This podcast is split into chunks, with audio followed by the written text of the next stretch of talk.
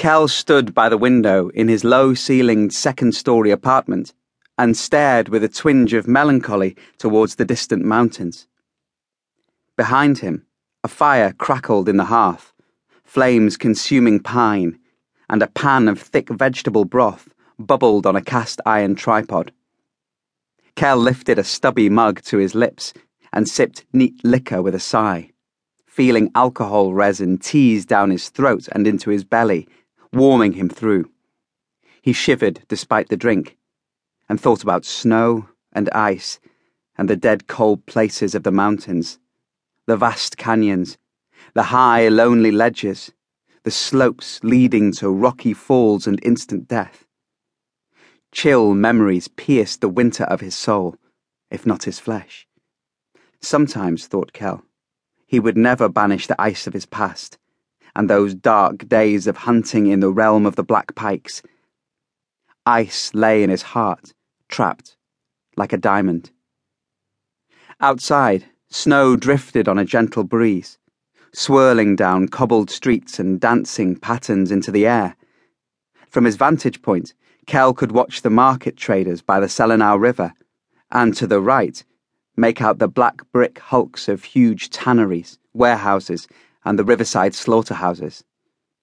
Kell remembered with a shudder how Dregside stunk to heaven in high summer. That's why he'd got the place cheap. But now, now the claws of winter had closed. They kept the stench at bay. Kell shivered again, the vision of dancing snow chilling old bones. He turned back to his soup and the fire and stirred the pan's contents before leaning forward, hand thumping against the sturdy beam of the mantel.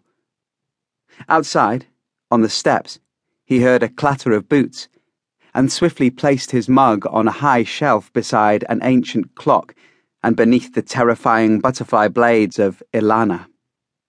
Inside the clock, he could see tiny whirring clockwork components, so fine and intricate, a pinnacle of miniature engineering. The thick plank door shuddered open, and Nienna stood in silhouette, beaming, kicking snow from her boots. Hello, Grandpa. Nienna. He moved to her, and she hugged him. The snow in her long brown hair damping his grey beard. He took a step back, holding her at arm's length.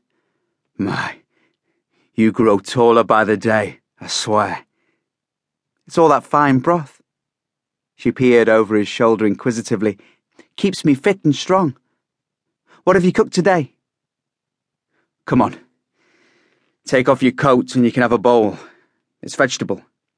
Beef is still too expensive after the cattle plague in the summer, though I'm guaranteed a side in two or three weeks. From a friend of a friend, no? He gave a broad wink. Removing her coat, Nienna edged to the oak table and cocked one leg over the bench, straddling it. Kell placed a hand carved wooden bowl before her, and she reached eagerly for the spoon as Kell sliced a loaf of black nut bread with a long, curved knife. It's good. Might need some more salt. No, it's perfect. She spooned greedily, wolfing her broth with the eagerness of hunger. Well, said Kell, sitting opposite his granddaughter, with a smile which split his wrinkled, bearded face, making him appear younger than his sixty two years. You shouldn't be so surprised. I am the best cook in Jalder. Hmm, maybe.